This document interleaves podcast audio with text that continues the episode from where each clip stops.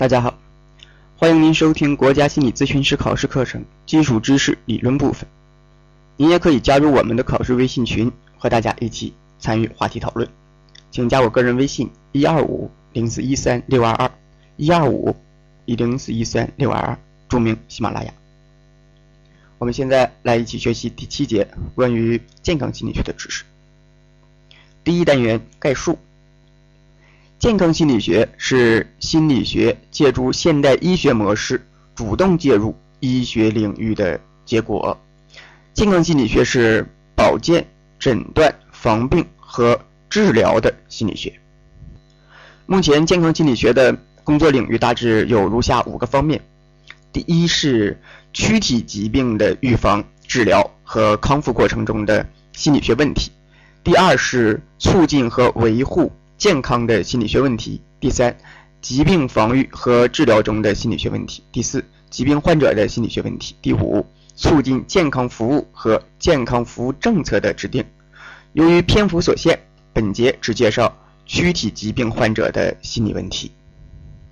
呃，我们知道这个身心是一体的哈。呃，如果躯体有问题、有病了，那么一定会影响心情，而心情。啊，就是我们说这个心理上出问题了，那也必然会影响躯体，所以他们之间是有这个相互影响的关系的。呃，本节呢主要是在探讨躯体疾病啊引起的这个心理问题。下面我们一起来学习第二单元常见的躯体疾病患者的心理问题。一、躯体疾病患者的一般的心理特点。呃，那主要呢是在以下几个方面出现了变化。一个呢就是态度啊，这个一个人的态度就发生问题。我们在学习社会心理学的里面的时候，清呃了解到哈，这个态度呢有 A、B、C 啊三个方面。那态度包括了这个情绪啊情绪方面的、情感方面的，包括了行为倾向的，还包括了认知。那在这三个方面呢都会有所变化。第二个啊，这个躯体躯体疾病患者呃会产生。注意力内投，什么叫注意力内投啊？就是没事儿的，呃，平时啊没病的时候，就是有很多的精力，把这些精力都向外散播，出去打个麻将啊，啊，出去唠个嗑啊，交流交流，跳个广场舞什么的都能。但是，一旦有病了，你想啊，躺在这床上没事就想，哎呦，我这会不会影响别人呢？或者想想我以后该怎么办呢？想想我这点病，反正是闹心呗啊，往自己往自己这点使往自己身上使劲儿，这个叫做注意力那头。那没病的时候他不往这儿想，人有病了才开始想这些事儿。第三个就是情绪低落，时如果身体有病啊，时间长了，人际关系会受到影响，本身的这个呃像就是本身的活动啊也受到影响。比如说想去个地儿去不了了，那自己没那么方便，这些呀都会影响一个人的情绪，他的情绪会低落下来。第四个就是时间变化，所以时间变化就是，哎，或者感觉这个时间变长了，或者感觉这个时间变短了。第五是偏离了日常的一些行为，啊，平时能做的事做不了了。所以呢，有这五个方面，啊，简单来描述呢就是。态度改变，注意内投，情绪低落，时间变化，偏离日常。那总结这五个方面：态度改变，注意内投，情绪低落，时间变化，偏离日常。啊，具体表现呢，我我们刚才呃已经就是大体上是谈了一下。我们来看一下教材上是怎么描述的啊。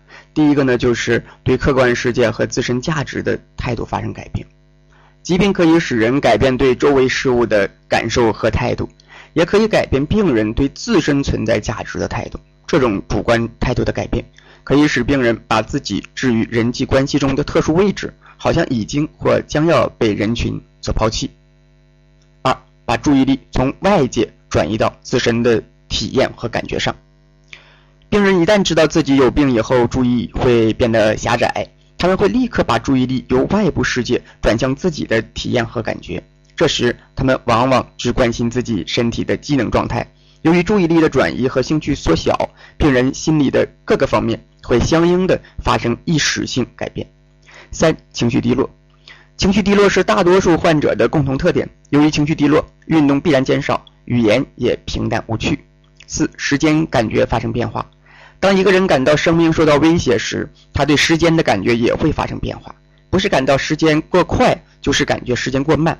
他们会陷入一连串的往事追忆当中。疾病所引起的各种心态都会成为回忆的诱发因素。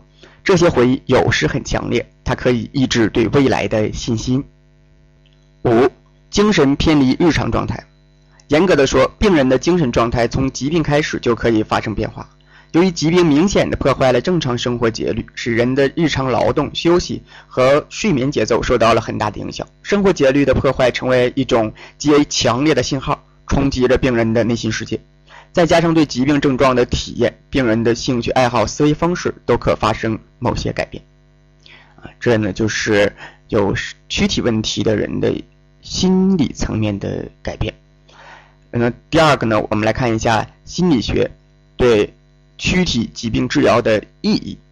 那首先我们要清楚一点，就是身体、心理、社会啊，这三者是一体的啊。无论我们是在做题找这个症状，还是做诊断，或者是我们在分析问题形成的原因啊，不管是从哪个方面来谈吧，这三者呀都是放在一起来谈的：生理的、心理的、社会的。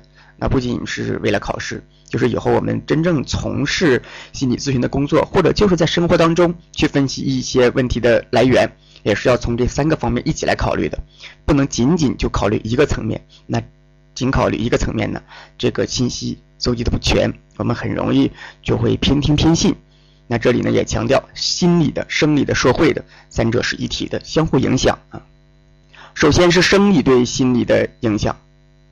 患躯体疾病时，由于某些器官的气质或功能性的破坏，不但在能量代谢方面影响到了中枢神经系统，特别是大脑啊，比如说高血压、呃动脉粥样硬化、这个糖尿病等等，那这些都会导致神经系统高级部位的失调啊，也就是说有这个躯体疾病直接影响你大脑了啊，并不是通过你的这个主观的心理层面这个调整，它直接影响你神经系统。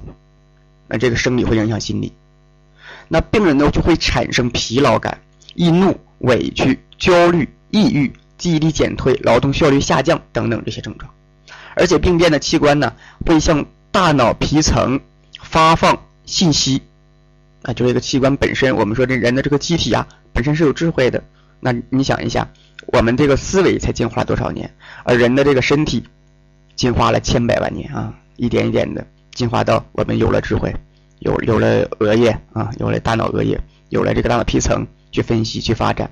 那么我们这个身体，呃，从最开始形成到一点点的进化，进化到现在，所以它其实也是有智慧的。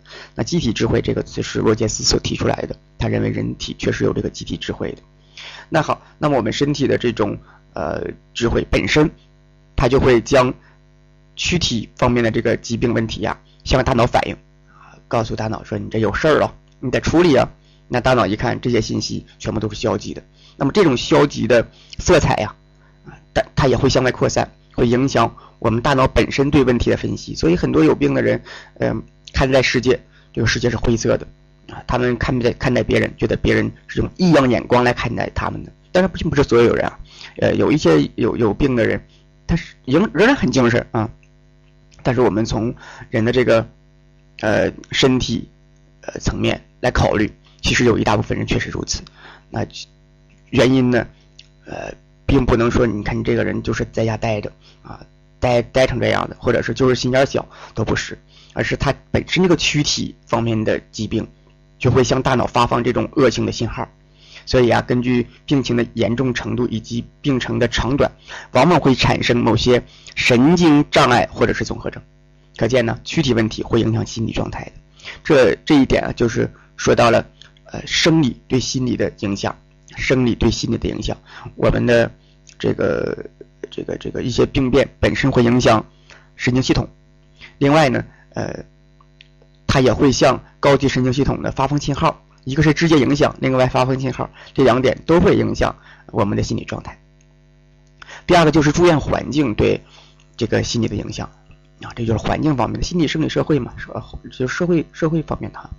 那么环境方面，长期住院治疗的时候，由于医院的特殊生活环境，可使患者的人格发生暂时的变化。那其实并不仅仅是在这个医院会发生一定的人格变化。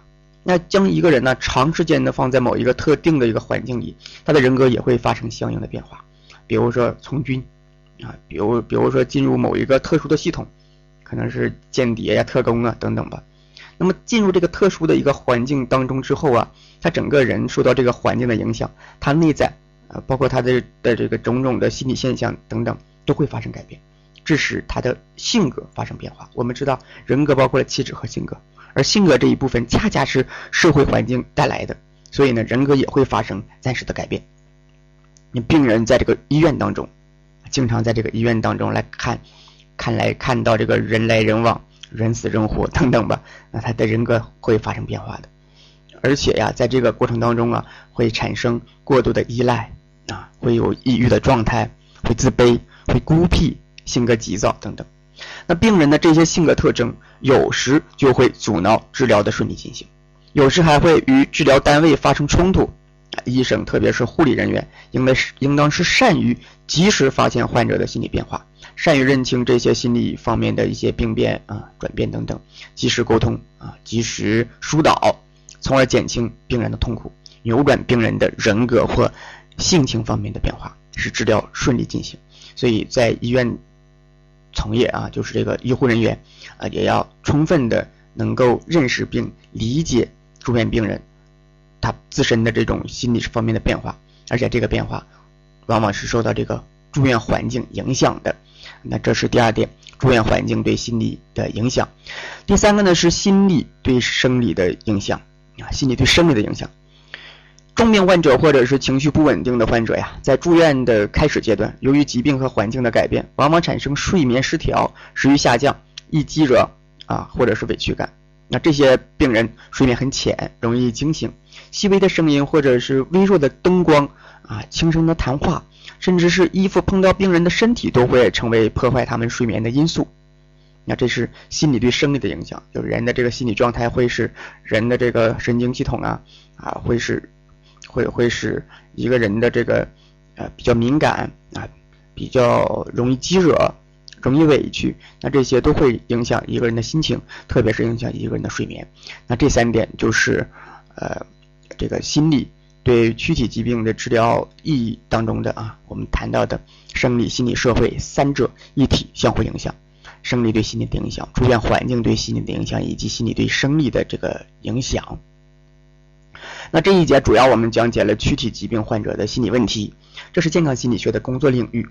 对于呃躯体疾病的这个医治，要充分考虑心理、生理、社会啊这三者之间的关系。那这不仅仅是对医护人员，那对于心理咨询师也是尤为重要的。生理、心理、社会三者相互影响，绝对不可以顾彼顾此失彼啊。那这一节内容相对来说少一些。啊，这一节呢，我们就先到这里啊，下一节呢，再见。